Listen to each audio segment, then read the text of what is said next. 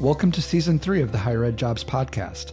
I'm Andy Hibel, the Chief Operating Officer and one of the co founders of Higher Ed Jobs. And I'm Kelly Sherwin, the Director of Editorial Strategy. Today, we have our guest, Hira Byrne Paulin. Hira is a disability and higher education professional. She's a certified rehabilitation counselor and focuses on empowering individuals in becoming equal participants in their services and care.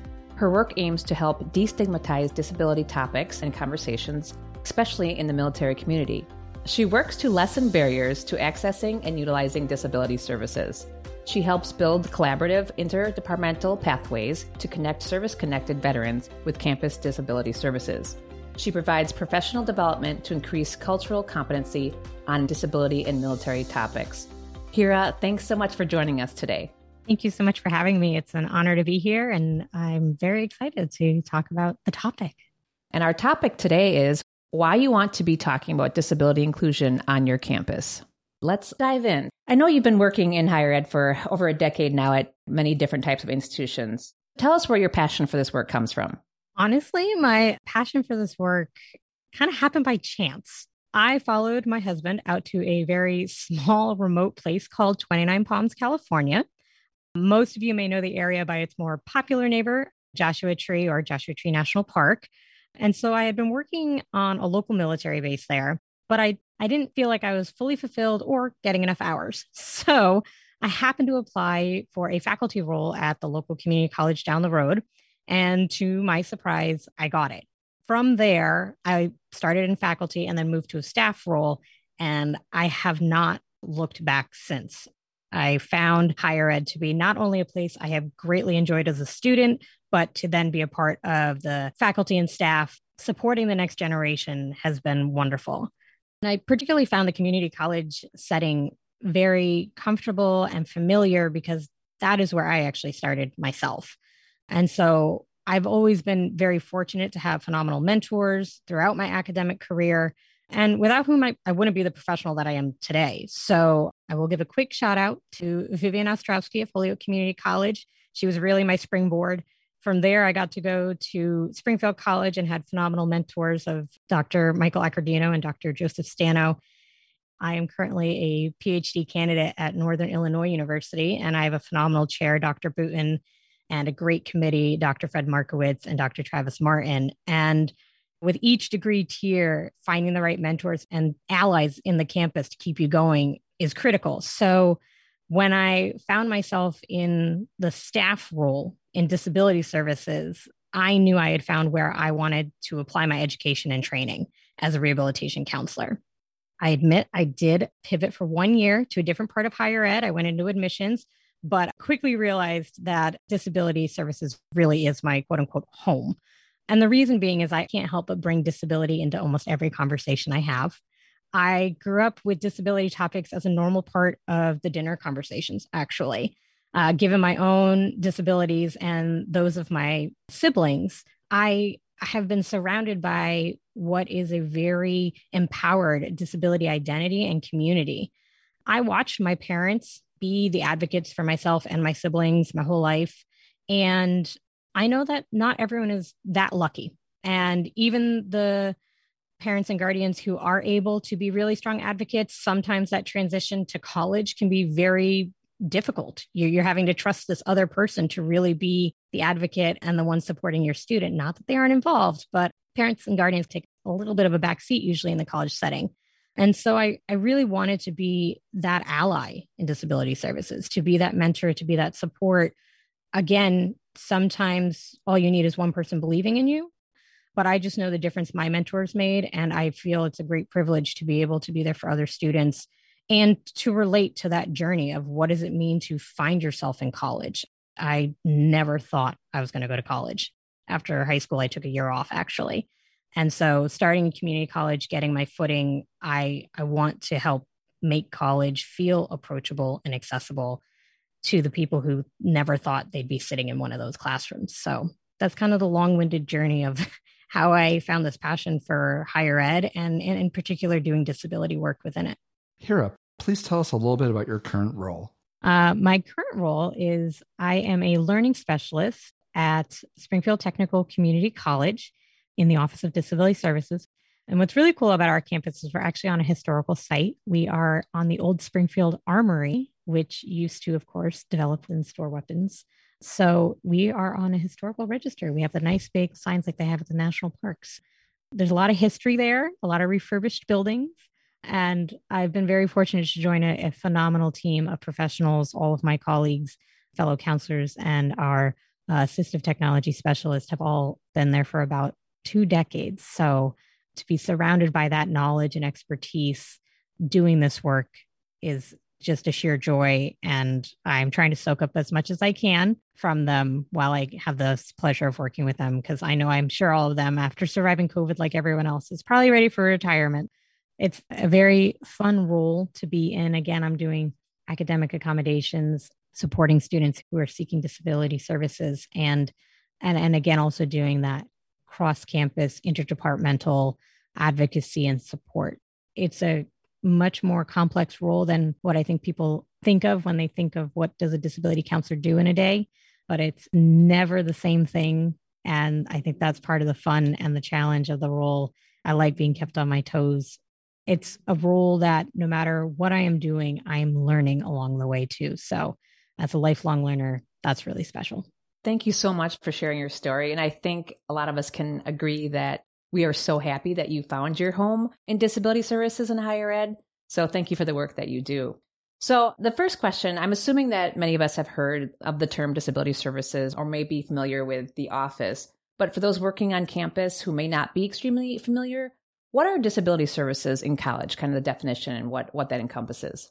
When I think of disability services, and, and you'll see uh, many campuses now are using accessibility services or other acronyms, we're kind of encompassing any office with a title that basically is providing accommodations for students with disabilities. This can look a little different between your community colleges and your baccalaureate colleges. In the community college setting, this really centers on academic accommodations, so classroom accommodations, and for the baccalaureate colleges, they are not only doing the academic accommodations, but also residential because you're living there as a part of the campus. So while types of accommodations may vary between institution, all of the offices exist to provide access to the physical environment, whatever that campus is, and of course, the academic learning space. That's what I think of when I think of disability services in colleges for the students. Thank you. That description is simply awesome. Hira, what are some misconceptions, myths, or stigmas about disability services that need to be addressed? We loaded question. I'm going to try and narrow it down. And just because this is what I think are some of the big ones, please don't take this as these are the only ones. But I think one of the first and, and biggest myths that we see in disability services for students is they think the only people that we serve and work with are those with learning disabilities.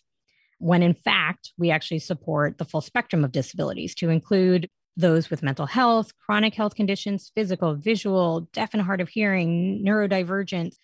Disability services is not solely learning disabilities, it is all disabilities. And that's one of the biggest myths. And when students go, Oh, I didn't realize that I could seek services based on, you know, this other type of disability, it's very empowering to them to realize that it wasn't just learning disabilities.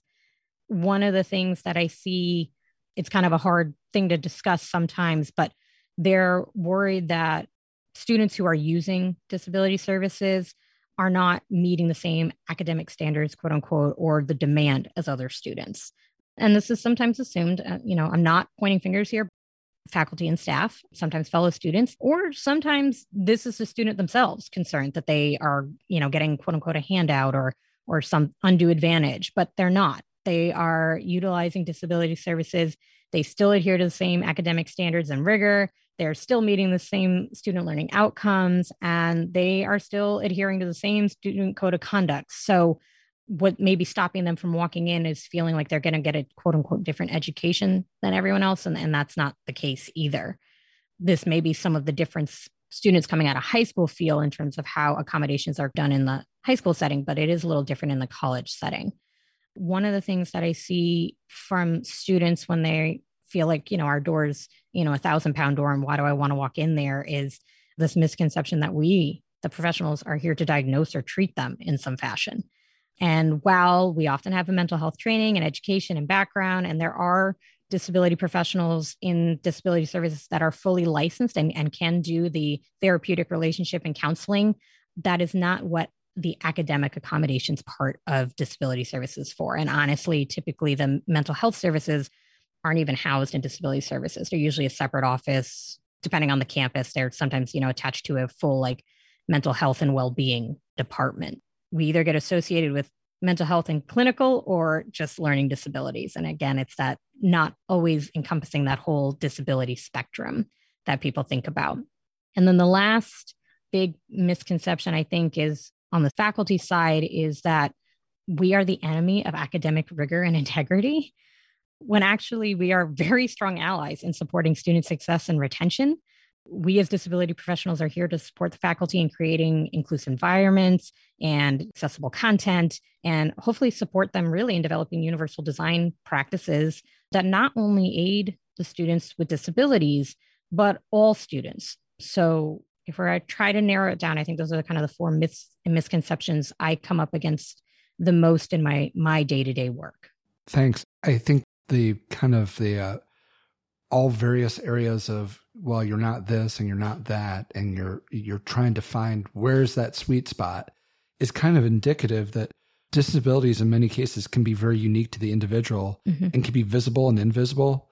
With this in mind, kind of addressing some of those misconceptions that you just went through, where would you like to see institutions provide more engagement and utilization of resources within disability services, both from a student and staff perspective, but also I think we like to focus on student and staff, but these communities that folks live in, I think it's a broader community sometimes that also has to understand the unique journey of each person with a disability. This is a great question. so, going back to the myths for a second, I think some students think that they're not actually disabled enough to use services. But the reality is, any student with a documented disability can seek and utilize disability services. They feel like they need some type of support. Again, in the community college setting, this is usually around academic accommodations, but for the baccalaureate programs, this is res life to the classroom. So uh, that's kind of one of the things that I'd, I'd like to see more of is, is students coming and talking to the professionals in the office and, and saying, Hey, I'm not sure, but I'd like to learn more. It never hurts to have a conversation with us. Just because you do doesn't mean anything has to come of it. But it's all about, you know, getting the education, the resources, learning what is possibly out there. And again, maybe that student doesn't need it, but then they know more. And then if they hear a friend talking about it, they can say, Hey, did you know? So it's all about, again, getting the information out there to help it and kind of building on that. I would like to see departments like ours be more normalized, like the other college supports. You know, you think about tutoring and writing centers, using office hours, dedicated programs for maybe first gen, low income, military students. You know, these are often highlighted and emphasized across campus. These are integrated into orientations and all sorts of things brought in at the beginning of the semester, right? A lot of faculty will be like, hey, I'm bringing in this resource today so you can learn more about it. And I just really hope campuses are working to bring the disability office into those moments to show that we are a resource there for any student who feels they may need us and just kind of including us in the conversation. I think it helps, especially if we get invited to do those quick intros. Anytime we can get that face to face time with students, not necessarily just having them hopefully walking through our doors, it just helps them know we exist, how to find us, and that it's okay to come have a conversation with us. And then on the bigger scale of that, building on that, the communities, the way disability is, ensuring that disability is included in DE&I at all levels of a campus are critical both for students and faculty and staff. Again, I'm a staff member with disabilities. So if disability is being left out of DE&I or a strategic plan, but other marginalized groups are being included, then you're not truly being inclusive. Disability transcends all these other identities, and therefore you cannot speak about the human experience or existence without including disability in the conversation. So when I really think about that question is it really starts at the top. It starts as a cultural thing within the institution. Disability needs to be part of that DE&I effort. And from there, hopefully it trickles into all other entities of the campus. I love the fact that you're touching on DEI and being inclusive. And I know you've used the word ally a lot in our conversation. And I just wanted to mention to our listeners that you recently wrote an article for us for higher ed military that was also posted in higher ed jobs. And it's called A Faculty Guide to the Five W's of College Disability Services. I just wanted to ask you quickly, just kind of give a highlight of what, what the article was about, but then also why did you feel like it was important that we have to highlight these five W's? Yeah. So the article is really breaking down the who, what, where, when, and why of services, kind of like we're talking about today. You know, who might benefit from this? And again, this is not just students with learning disabilities. You know, when is it important for students to learn about us and get connected? The earlier, the better. You know, what is needed in terms of their understanding? The why is, again, sometimes we don't know we need these supports. And at the end of the day, I think a lot of times faculty really do want to help students get the resources they need. They want to ensure that they are being equitable. And disability is still very scary for a lot of people. You don't want to make assumptions. You don't want to just assume a student has a disability and needs us. So, creating a piece that allowed, especially the adjuncts, I was an adjunct, there's so many of us out there who don't always get all the time to learn about campus resources. And disability services, a lot of times that ends up on the back burner for institutions. So don't feel bad, adjunct faculty. So I really wanted a resource that they could say, hey, let me learn a little bit more about this office. How does it work? How do I connect students to it? How can I talk about it a little bit more? Maybe feel a little more comfortable with language. And then, even if I'm not comfortable, here's a student handout within it. So I can post this as a resource. And then, if students want to seek this out on their own, they can do so it was really meant to, for my own experiences within the higher ed space of saying, man, I'm an adjunct and I don't know where anything is on this campus or how to do certain things. And you do your best to reach out and learn things. Sometimes just having quick resources and guides can really allow you to focus on your teaching and all of those pieces of your work and still feel like you have, you know, you'll have your life raft when you need it. That was the goal of the article was really to again bring this topic up potentially for campuses that aren't able to or are spread thin. There are many wonderful disability offices that are trying to get in front of people, and there are just certain barriers, again, depending on institutional buy in and support, or again, time and resources. For anybody who's like, oh, I would love to talk about this topic, I just don't have the time. This is also for my fellow professionals to say, here, somebody wrote something, let's share this, and then we can connect faculty and give them support that's why I wrote it. And I, I hope it is helpful again, either for the, the faculty member, the staff member, the administrator, and then, of course, the students themselves. Yes, it's a great resource, and we really appreciate you writing that. And we'll put a link in the description, so we encourage people to check that out. Looking for more conversations in higher ed? We invite you to join the higher ed military community as we discuss issues, best practices, news, and general trends affecting our institutions and the higher ed military affiliated community. Inspired by the deep commitment to service that veterans and military connected faculty, staff, and leaders have towards the academic community, we at Higher Ed Jobs established Higher Ed Military as a resource for both original and curated news and information, as well as job opportunities from colleges and universities actively recruiting military connected professionals. Visit us at higheredmilitary.com on Facebook and LinkedIn. Here, as you mentioned in your bio, you aim to break down some barriers when it comes to disability services. So, this is kind of a two part question here. What do you find is the main reason that students may not want to use disability services? And then on the flip side, you know, what, what are some reasons that faculty and staff may not use disability services? The main reason that disability services or supports aren't utilized in general, whether you're a student or a faculty staff member needing them yourself, there's still stigma around the way in which disability is perceived by society. I think that's still the greatest barrier for any individual, anywhere at any time not seeking some type of disability support. Again, students often don't want to seek services because they don't want to be othered or feel like they're, you know, not as capable as their peers. Faculty and staff don't always seek support through what is typically called the ADA coordinator because they don't want to seem incapable of doing their job. So, for faculty and staff that are wanting or needing accommodations or support related to their disability to do their job, that's typically a role held in human resources. It's typically called the ADA coordinator. Again, this stems a lot from the fact that there is this medical model or deficit model of disability. It's still very prominent. it's actually the foundation of a lot of the, the disability laws that are in play. But if you look around at the disability community, which is highly diverse, the advocates in the space show you a very different set of models. There's a social model, environmental model, identity models, and these really center on the human experience rather than the solely broken, quote unquote, need to be fixed model, which is more of that medical model that that most, you know, outside of the disability world center on and focus on. So I think when we look at that, you know, why aren't people seeking it? Because it, it there is often a deficit model associated with the term disability and seeking services. I will say there are some wonderful people who are out there advocating and again trying to help the general public learn about the other models of disability and what is disability identity and what is disability culture. Some of these individuals are Julie Harris, Emily Ladau, Katarina Rivera, Meryl Evans, Sheri Byrne-Haber. Those interested in, in medical or allied health programs, Lisa Meeks is doing phenomenal work there. As we're thinking of this college setting, so the transition to college from high school, you have Elizabeth Hamblet and Annie Tulkin. And you know for our veterans who are maybe still coming into their service connected disabilities and their identity and what does that mean for them i, I recommend jill hinton wolf bruce thompson alfredo torres hope white and uh, ray hahn.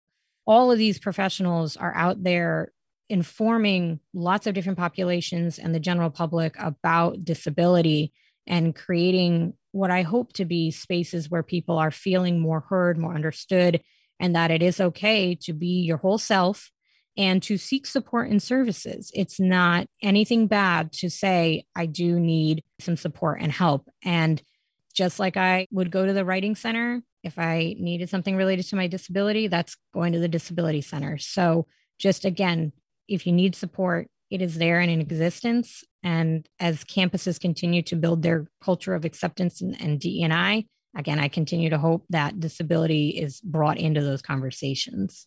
I kind of want to try to bring a few things together from several of the last questions. It kind of really struck me. Being someone who was born disabled with a visible orthopedic disability, I'm often stopped throughout my life by people who have questions. Mm-hmm. The idea when you're out there in a classroom setting in 2023, or you're in a professional office at a college or university, and you imagine yourself having one of these conversations, I think there's a reasonable fear that maybe I shouldn't lean into this. It's not polite to talk about it or say, you know, we can offer some services. I don't want to presume anything. Right. And I kind of want to just say to both sides of the conversation if you're a person with a disability who's going through life that way and somebody offers that at college or university, lean in and be human and be present and see what they have to say. I'd say most instances, people are trying to help.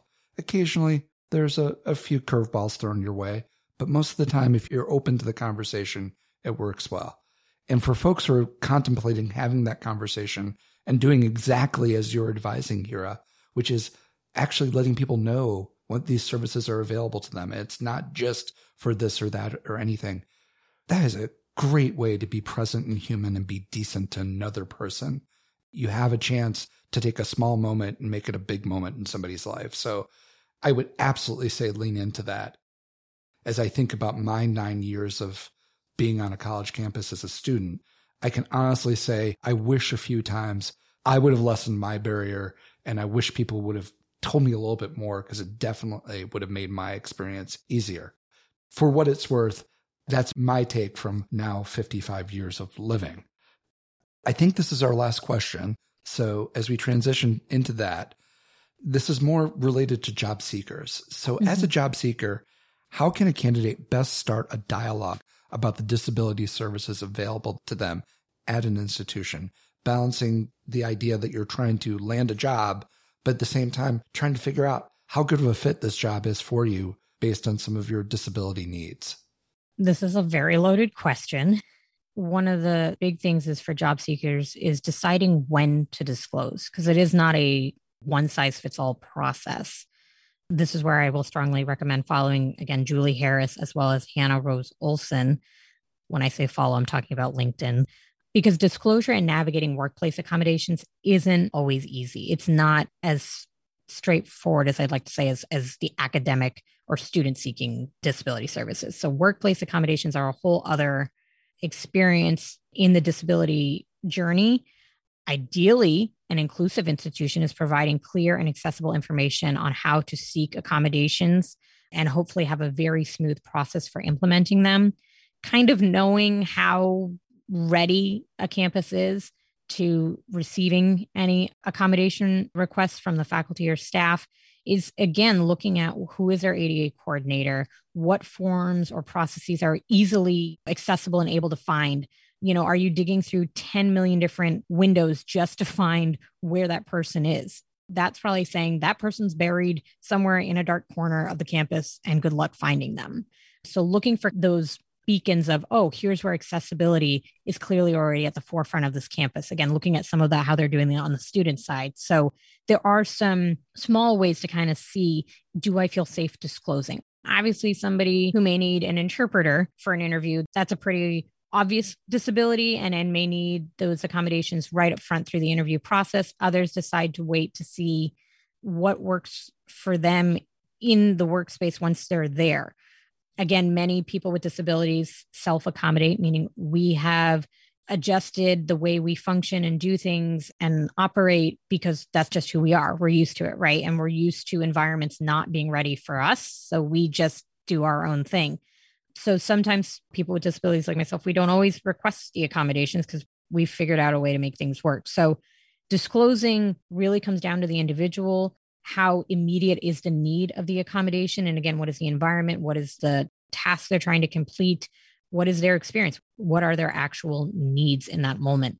I'd like to say that it should be a very smooth process but those of us in the community sadly know that isn't always the case. So a resource for understanding actually workplace accommodations and how to advocate for yourself is the job accommodation network or jan for short and again, they're trying to help both employers and the employee understand what are workplace accommodations, what are some common ones, how do you implement them, what does it look like at different sizes, you know, institutions or companies or things like that. So again, sometimes we don't know what we don't know.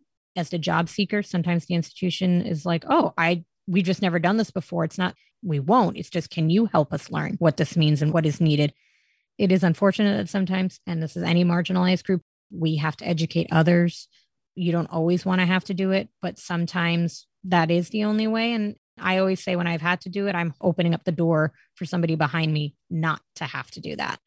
Again, this resource I think has been very helpful.